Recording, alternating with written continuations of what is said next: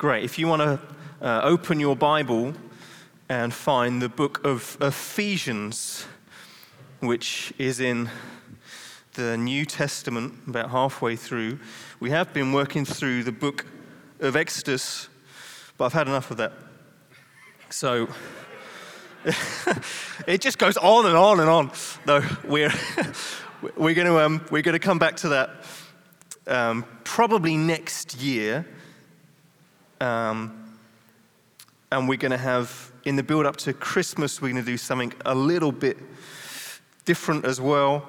And we're going to work through some passages from uh, the start of Luke and Matthew about the Advent story, the Christmas story. And then, oh, there's these bags down here. What's going on, guys? Okay, but first of all, I've got an exciting announcement. We like exciting announcements, right? Okay, check this out. Yeah, we're going to a castle. Isn't that amazing? There we go, 4th to the 6th of May 2018. Over that weekend, we will not be meeting here. There'll be no church on Sunday. Instead, for the whole weekend, all of us, we're all invited to go and stay in a castle. Isn't that amazing? Look, it's got a moat and everything. Yeah, it's got like stocks inside where we can, we can imprison people. It's, uh, it's brilliant. It's got suits of armor and swords and things. So bring your kids. It'll be perfectly safe. Seriously, everyone's invited kids, families, the whole, the whole caboodle. So get that in your diary now. You want to write that in your diary and you want to say, Yabu sucks to you. I'm going to stay in a castle for a weekend. It's going to be lots of fun. Okay, right, here we go. Ephesians chapter 2. We're just going to read one verse, and then I'm going to pray. It says, For we are his workmanship, created in Christ Jesus for good works, which God prepared beforehand that we should walk in them. Let me pray. God, we thank you so much for your wonderful grace that we've been singing about, that it's by grace that we've been saved. That means it's nothing to do with us and everything to do with you. That we can sing about this future eternity we get with you, where there's no pain or sickness or fear or anger, there's no tears or sadness, but there's just perfect joy forever and ever. And God, we thank you, you've called us right now to have a, a, taste of that, a glimpse of that. That for us as Christians, we can experience true joy in knowing you. That the relationship with you that was broken by our sin has been restored, Jesus, by your work. And each of us can say now, not just I know this God that I read about in a book, but I know personally God, the living God, and He's changed my life. Thank you. That's the story that we get to tell. And uh, I pray that you would help us today as your church, your people, uh, to read and discover and look at a bit more about your purpose for us and how that changes our life. And I pray that you be at work, Holy Spirit, in our hearts this morning, that you'd be drawing us to you, that you'd be revealing your heart and plans for our lives, that you'd be captivating us, giving us a glimpse of this wonderful uh, vision and passion and future you've called us into, and you do a mighty work in us, we pray. Amen. Amen. See, our church if you're new here, a very warm welcome to you. It's great to have you with us. We know that walking into a building like this can be a daunting experience, so we really hope that you feel at home amongst us. But the church is much more, as I'm sure you're aware, than just a building. We actually we only rent this for a few hours on a Sunday. The church is a much deeper, more important thing. It's a really beautiful thing, actually. I'm going to talk a little bit about, about what that means this morning. And part of what uh, we are as a church is that we're called Liberty Church. You might have noticed. Um, and we, we, we've given ourselves that name for a reason. Partly because it reflects what we believe about the gospel, the message of Jesus.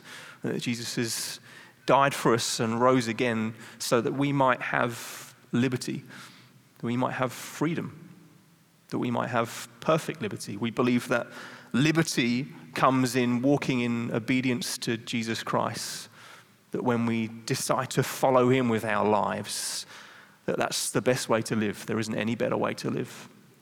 And that's the message that we want to deliver to our city as well, where many people live in this city because they come here to pursue their dreams and desires, where they come to get the most out of life, to live recklessly or crazy, whatever they want to do. And essentially, people are searching for liberty.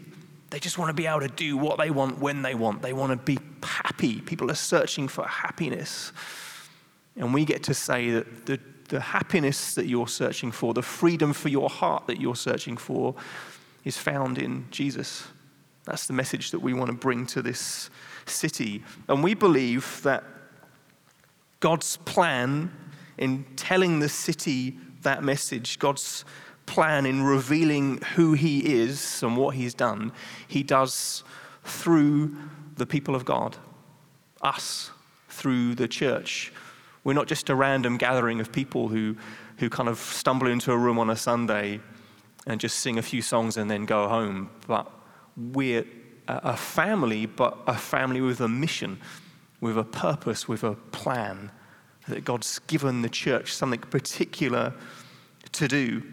And that's what this verse is about. For we are His workmanship created in Christ Jesus. We can often read that as individuals and feel encouraged by that. And on one level, that's true. Each one of us has been made uniquely in the image of God, shaped by His plan, shaped uniquely to serve Him, made in His image. But also, it's actually talking, Paul's writing to the church. He's saying to the people of God together that we are a workmanship. Workmanship, if you were to look at the original Greek, the word actually uh, means uh, uh, like a something that's made or a, a, someone's handiwork. Even you could translate it as, as a work of art, as a masterpiece, as something profound, something beautiful that's been created. The Greek word is poema, which we, where you get the word poem comes from. This is something beautiful that God's created. The church, the people of God, it's a masterpiece. And the thing is, you should know this if you live in this city and if you've gone to any of the museums or galleries, you can, you can walk around the city and you can see some of the most famous masterpieces, famous works of art ever painted, ever made. But for an artist or a musician or an author, you only get to do one masterpiece. you, you, you, can't do 10 or 12, you just get one, which is the masterpiece one which is, you know, the main one, the number one thing. And people will argue over which is, which is the best, which one of Rembrandt's paintings is the best, which one of the Beatles' albums is the best, but you can only have one masterpiece. And the church, the people of God, we are Jesus' one masterpiece. It's, we're what he's created so that people can look at the community of God and they can see the glory of Jesus. They can see reflected through us, through his people, who he is and what he's done. We're his masterpiece that he's created, his best work of art. He weaves in all these different people from different backgrounds, from different nations, with different stories. He weaves us all together into one community. And we're supposed to be something where someone should come into our, our venue and think, what an odd group of people. what a bizarre bunch of people. How does that person over there relate to this person over here? They live completely different lives. They should, how, how can they be friends?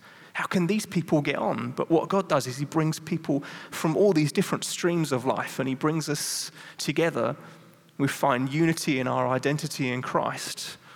And that's part of the beauty, the magnificence of what the church is. It's something that He's created for his glory. And it's, it's also something that Jesus has purchased. It says in Acts 20, this is a, a verse for leaders in the church that we're to care for the church of God, which he obtained with his own blood.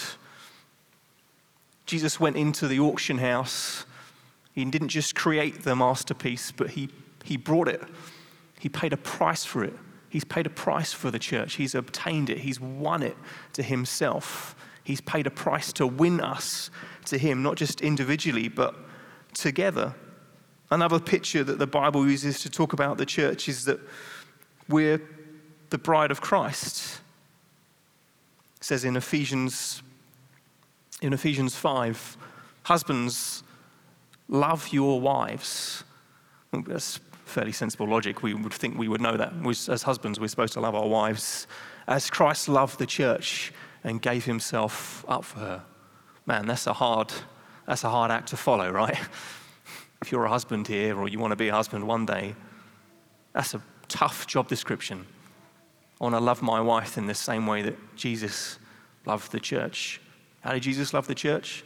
He died for us, He gave Himself up for us. It's not just a verse for husbands, but it's a verse for the, the church. It's to describe to us that we've been, as believers in Him, we've been married to Christ that He's won us, He's obtained us, He's purchased us, He's died for us. The church, the people of God, we're His bride now, called into this perfect relationship with Him. Even to the point of it's, it, you, you find this wonderful verse in, in Acts 9. The story behind Acts chapter 9 is Saul, he'd been persecuting the church. He was a bit of a baddie in the early chapters of the book of Acts. And then he goes on to write quite a lot of the New Testament, including Ephesians. What happens is Saul has been persecuting the church. By persecuting, I don't just mean saying a few bad things, but doing some pretty gruesome things, some horrible things. And God just encounters him. He's, he's on the road to a place called Damascus, and God encounters him, and it says he fell out onto the ground, and he heard a voice, which is Jesus, saying to him, Saul, Saul, why are you persecuting me? Which is a funny thing to say if you think about it, because Saul wasn't persecuting Jesus. He didn't believe Jesus was, had any power. He just thought Jesus was just another guy who is now dead. What Saul was persecuting was the church, the early church, the very first church in Jerusalem. He was attacking them, he was attacking the people of God. So, almost, Jesus, what Jesus should say perhaps is, Saul, why are you persecuting the church? Or he could go as far to say, Why are you persecuting my church? Or why are you persecuting my people? But Jesus says something else. He says, Why are you persecuting me? Because there's this profound mystery in the Bible where the church, the people of God, we're described as his body, with Christ as the head of the body. And it's not just a nice picture, it's not an illustration. But there's something wonderfully spiritually true about that. That the depth and intimacy of relationship we have with Christ, we're called in to be part of His body. The church, the people of God together, we're called to be part of this body, His body. And not only is the church uh, uh, like a, a work of art, something that's purchased, a bride the church is central to God's new creation plan. It says in 2 Corinthians 5 Therefore, if anyone is in Christ, he is a new creation. The old has passed away, the new has come. What happens when you could, you could explain the story of the Bible, the story of all of history, as creation, fall, redemption, and restoration? See, what happened is when Jesus died and rose again, he inaugurated, he started a new age, a new time in history. There's this massive mark in history. There's the before and then there's the after. You know, even the way our calendar is written is from after what Jesus has done. It's because Jesus started something new. He brought a new creation into being. And right at the heart of that, again, is the church is the people of God. We're called right into the very center of that. The church is a picture of the future. a glimpse of what heaven and eternity is like, a glimpse of what's to come, of what Jesus has created for us to enjoy together. When we pray the prayer, Your kingdom come on earth as it is, as it is in heaven, you could pray it in, in Amsterdam as it is in heaven. And that's supposed to be that prayer. What we're looking for is what God's going to do in the church, in the people of God. That we're the people that are supposed to open up little pockets of heaven within our city. That we're supposed to expose people to what the future is going to be like in eternity, worshiping Jesus forever. So when we gather together and we sing songs of worship, it's because we, it, we're, we're tasting a glimpse of our future. And the church is supposed to take that out into the city, out into the world around us. We're supposed to be this masterpiece depicting Jesus and what he's done and his love and how uh, amazing relationship with Jesus can be if people would accept him and follow him. But the thing is, the church is not only a, a masterpiece, but the church is supposed to be put to work we're supposed to be in action. We're supposed to have something to do, a, a purpose. It says, We are his workmanship created in Christ Jesus for good works. God has a purpose for us, a plan. Churches are built to do something. Let me read this story to you, just a little bit from this book. Not loads, don't worry. It says it was 11:20 a.m. in London on June the 18th, 1944, and London was under siege in the midst of uh, aerial bombardment with sirens blaring and chaos reigning. And Dr. Martyn Lloyd-Jones, who was a church pastor in London at the time, stood before his people in his building a few hundred feet from Buckingham Palace in the centre of London and there were rockets being fired into the, into the city. They called them doodle bugs because they made a really distinctive noise. And they'd been hitting the city for a week. And in that week, 10,000 people had been killed. And the whole church could hear the rocket closing in. But Lloyd-Jones had begun his prayer, his pastoral prayer, and he didn't stop. And the whine overhead grew too loud, though, for him to continue. And so he paused and all the congregation held their breath. And then the bomb fell. There was a massive explosion. Debris fell from the ceiling. The structure of the building cracked. One woman had closed her eyes moments before. She opened them and saw fine white dust covering her fellow parishioners, and she thought that she was in heaven. The congregation rose to their feet. Panic was in the air. The church members waited to see how their pastor would react. Would he reap? Would he run? Would he panic? He didn't with sirens screaming, the doctor, that was his name, they called him the doctor, Dr. Martyn Lloyd-Jones, he resumed his prayer. It's, at its close, he told the people that any who wished to do so could move under the gallery for safety. Someone then went to the podium, dusted it off, and sat down. And then Lloyd-Jones resumed his place at the front of the church, opened his Bible, and without missing a beat, he began to preach God's word to the people. Sounds like a cr- crazy nutter, doesn't he? But what, what Martyn Lloyd-Jones understood is that's where the church is supposed to be. It's not supposed to be made for just peace and quiet times. It's not supposed to just disappear to the outskirts of the city and hide away, just become a nice ghetto hidden. But the church, the people of God, is supposed to be in the center of the action. That the church is built for wartime. I don't mean that in a militant, aggressive way. We're actually supposed to usher in the kingdom of peace. But we shouldn't be afraid when we look around society around us, when we look at our city. And, and uh, part of our, our instinct can be to, to run and hide. This is too dangerous. What these people believe is too scary. Even as parents, we think, could I really put my kid in that situation? Do I want to put myself in that situation? We want to run away and lock ourselves away. But the church isn't supposed to be like that. We're supposed to run into the, into the action. We're supposed to be where society around us is burning and on a blaze. That's where we're supposed to go. to bring the rescue of Jesus to the world around us. Because, you know, when you're talking about the church being the bride of Christ and oh, his workmanship, that can all sound quite peaceful and lovely and idyllic and beautiful. Whereas actually, the church is, is messy, right? is sometimes even slightly chaotic. Sometimes even chaotic people will come in and be amongst us. That's brilliant. This isn't supposed to be a room full of perfect people. And if you think that's true, then you're deceived. It's definitely not. Church is supposed to be somewhere that welcomes in broken people, that we will then find our, our fullness, our wholeness in Jesus Christ.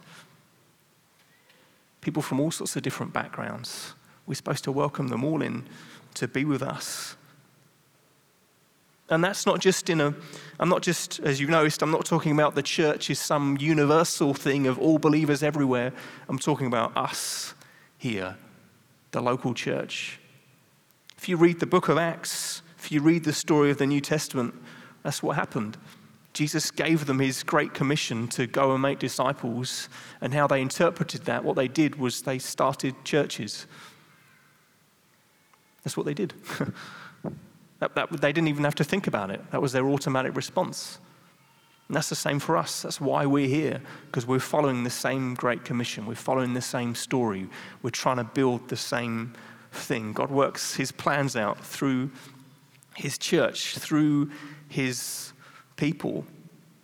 And that's not just something that happens individually, but it's something that we do together. It's something that we work out together as a family together. Because it says here, created in Christ Jesus for good works, which God prepared beforehand. Isn't that remarkable that God's not only given you things to do, but given us things to do? That God's prepared a particular role for you and for us to play that he's already got it mapped out. he's already got his strategy, his plans in place. He's already working things for his good in this city. And sometimes you get moments when you can kind of zoom out and you suddenly see what God's doing and you think, wow, God has prepared this. So it was when Joe and I first decided to, to move here to Amsterdam, we were trying to uh, draw some people to come and join us. We invited Simon Lottie to come and be part of the team. We invited some other people. And then I got this message from Len, who was leading worship on the guitar this morning. I never met him before, but he says, Oh, hey, I hear you're planting a church in Amsterdam. I feel God's spoken to me about that as well.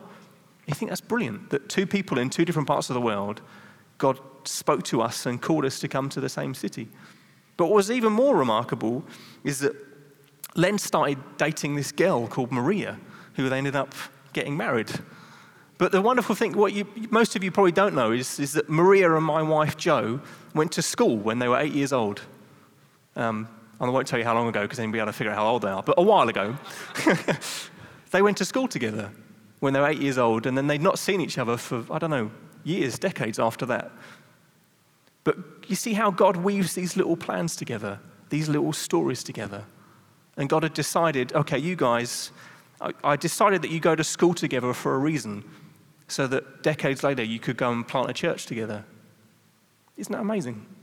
God weaves these little plans together. He's writing these stories because God's prepared it all beforehand. He's already decided how it's all going to work out. It doesn't mean we just sit back and say, oh, well, I've got nothing to do here. It means we run after him, we pursue his purposes, but trusting that he knows what he's doing that He knows what He's doing with your life, with your family, with this church, us together. He knows what He's doing. That He's called you here for a reason. You might think, well, I just moved here to study. I'm just here for work. No, you're not. That's, that's the second reason. The first reason is that God's brought you here for a purpose, for a reason. He's called you here to do something particular. And within this body of Christ, the church, each of us gets to figure out what part are we going to play? What are we going to do? Another illustration the Bible uses to talk about the church is like a building. with Christ as the cornerstone, and the structure of this building goes up. We've had a, there's been a, an apartment just across uh, from the back of our apartment. We can see it. I have a desk upstairs where I work, and the last couple of months I've watched them renovate this apartment. And it started with the builders came in, they built an extension to it, and they did some other things. And there was two guys. Some some days a third guy would come in, and then they got painters and decorators in. They got plumbers in. They got electricians. And it started off with just a few of them, but by the end, every day there was a different person in there doing a different thing. And I was spying on them through the window, as you can tell, figuring out what was going on. But that's the same with how God builds his church, that he calls each of us to come in and play a different role someone to be a plumber, someone to be an electrician. He gives us a different job to do. We get to play a, a, a unique and individual part in his story. We get to paint, create our own little masterpiece as part of the bigger picture of what God is doing. He's called us to do something particular. But when you think about it, you think that's amazing because we could think, what could we do together? With all these different unique giftings and skills, all these different people that God's called to us, what could we achieve together? What's God prepared us beforehand for us to do together in this city? How could He reach this city using us together? And sometimes that means sometimes that means that some of the things that you want to do you need to wait. you need to think, well, I'd love to do that, but actually that's not, not what God's called us to do right now actually building the church, often a lot of it is about having to let some of your own preferences kind of die or put them to one side. I think actually I'm going to serve what God's doing now, here and now in this city. And sometimes when you do that, when you say, well, I really love to see that happen, but I'll just put that on the back burner, then all of a sudden, a little while later, God breathes life on it again. See, for, for, for Werner and Katerina, they moved here and they moved to Haarlem and there's no one living in Haarlem at the time. And they probably felt a bit like, how can we part of this church and live in Haarlem? But then all of a sudden, four or five other families joined who also live in Haarlem. You see, what happens is sometimes we let our preferences, our plans, our own dreams, I'd love to see this happen. We have to just sort of say, well, I'm just going to have to let that wait. And then later on, God breathes life on them. There's so much that we could do in this city. There's so many needs that we could help meet. There's so many plans and dreams that probably some of you are carrying in your own heart. Sometimes we just have to wait and see what God's going to do, follow where He's going, how He's leading us. But in all of it, we need to make sure that we're, we're walking together these good works which He's prepared, prepared beforehand, that we should walk in them. This idea of walking is a a common kind of metaphor, a picture that the New Testament uses to describe our kind of following Jesus, our life for Him is a walk, something that we step out, that we walk together. And I guess where I'm building to today is we, there is a walk that God's called us to do. And a lot of it, really, it's not really about plans and events and things. It's about relationship. It's about committing to people, committing to invest in people's lives over the long term. Because sadly, in, in the world around us, often how we're trained to think is we can have um, a kind of a very broad but shallow influence. We, we can think we're being influential because we use things like social media to kind of send out messages and to try and influence people. You know, I've been on Twitter for eight years, I think, maybe nine years. I've never read anything on Twitter that's changed my life. Never. I must have spent hours flicking through millions of messages. I've never seen a picture on Instagram that's changed my life. I haven't. I've seen someone that thought, oh, that's a nice picture. I'll have forgotten about it 10 seconds later. It's not to say that those things are bad, but the influence that God's called you to have is not a broad, shallow one, but a narrow, but deep one. Because, as, as I said, I've been on Twitter. I can't think of anything that I've read that's changed my life or even changed my day. But I could easily give you four or five people that have profoundly impacted my life. That if it wasn't for them and what they'd invested in me at different times in my life, I'd be a completely different person. And that's the influence that we get to have rather than just uh, disconnecting ourselves from the world and just just it sounds like a silly thing but it's what we do now. We just disconnect us from real life and we engage in this kind of digital illusion of community and of relationship which is so fake. It's just scratching the surface of what relationship can be like real relationship isn't just exchanging a few messages with people real relationship is investing your life in people of being vulnerable with people of, of, of saying things to people that you think, I've never told anyone that.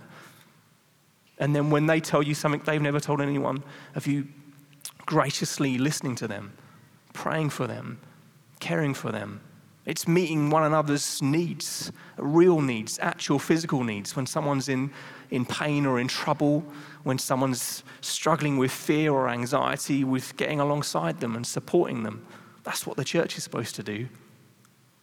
And if, if each of us in this city helped to influence maybe just five people, maybe just one or two people, and then those one or two people then also went, went and influenced one or two people, you can see how the effects grow and change.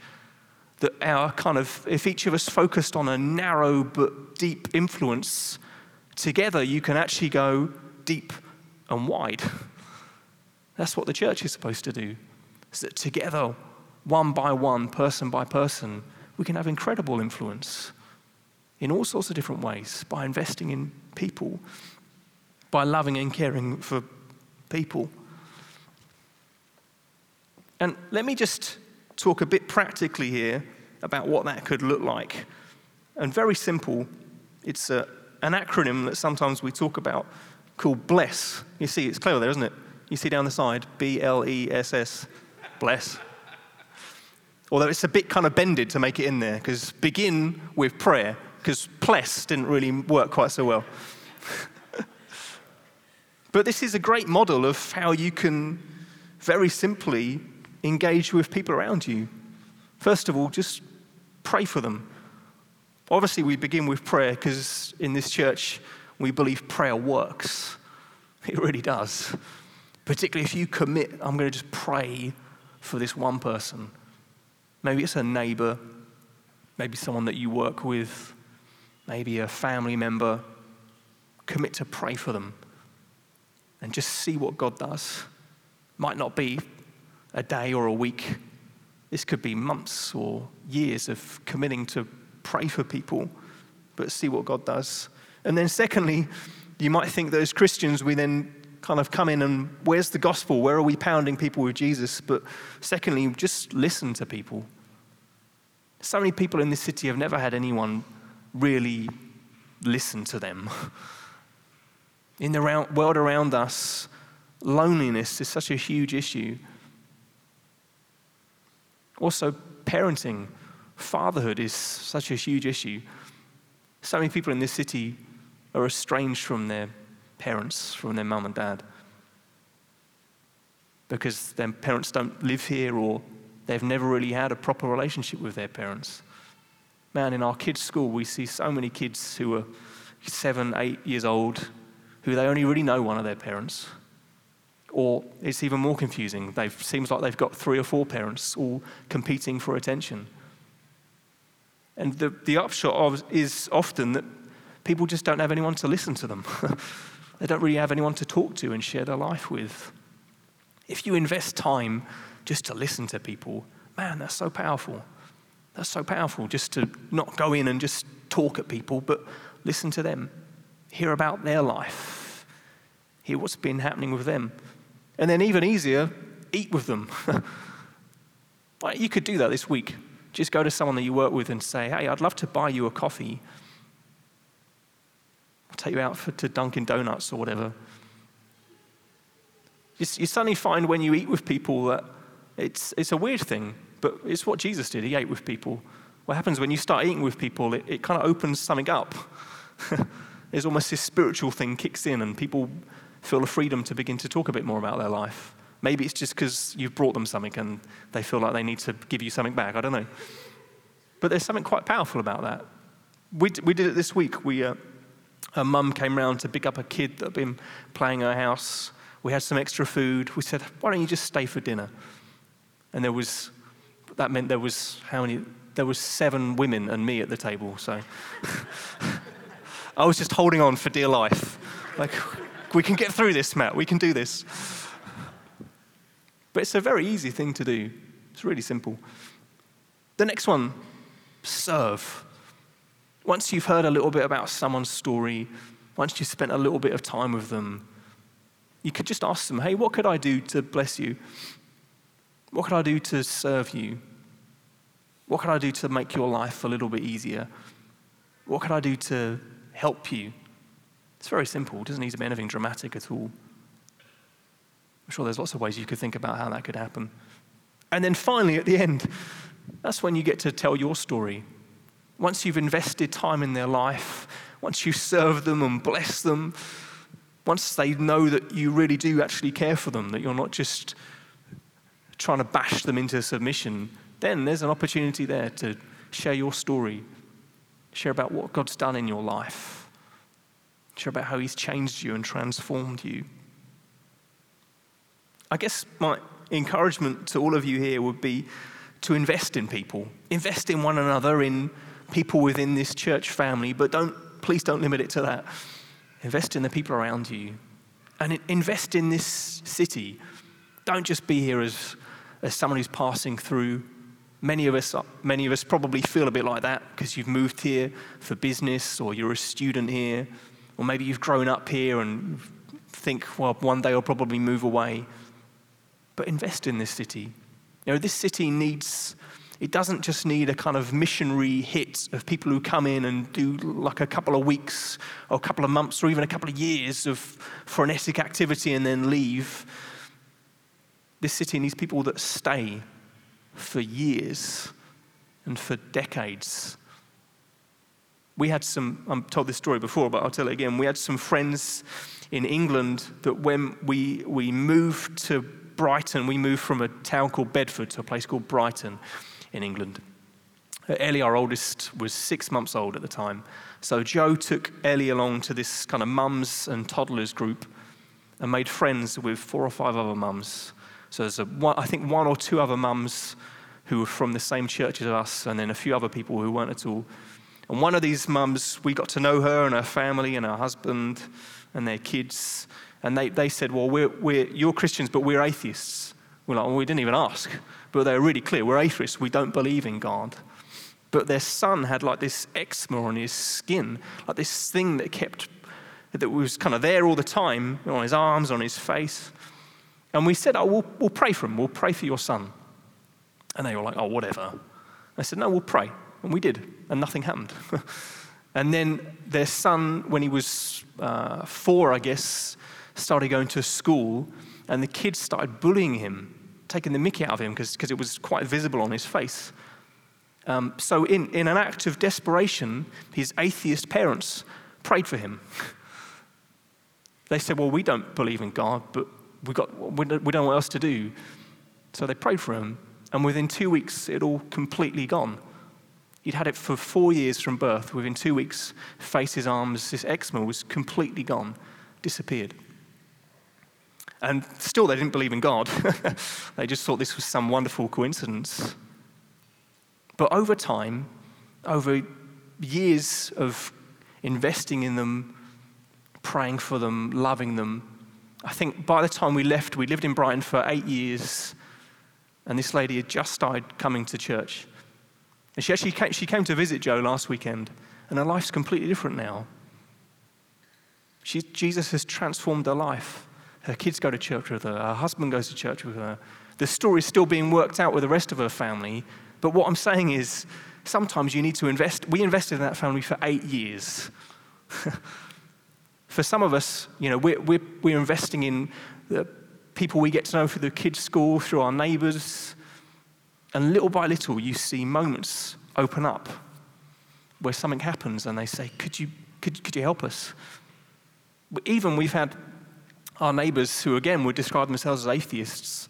A serious thing came up in their life. They knocked on our door and, and were in tears. What do we do? Can you pray for us? We said, Well, of course we will. But that happened because we invested in their life. Look, just stay around. Invest in this city, invest in this church. You don't know what God could do over years, decades even. That's, that's our, we're not here just for a, a few months or years. We're here for the long haul. Unless God tells me otherwise, and then He's going to have to write it in the sky. Seriously, we're here, we're committed to this because we believe God's called us here. He's got great plans for this city. That this, what's happened here in the last three years since we started is remarkable. There was just 10 of us in our living room. We can look around and see what God's done, but this is just the beginning. This is just chapter one. There's so much more that God wants to do, and that's why we're here. But the wonderful thing in all of this, because this maybe this sounds a bit daunting to you, is the verses that come just before verses 8 and 9. It says, By four, by grace you've been saved through faith. This is not your own doing, it's the gift of God, not as a result of works, so that no one may boast. I don't want you to go away feeling that, oh goodness, we've got to just go and do lots of things. We're saved by grace.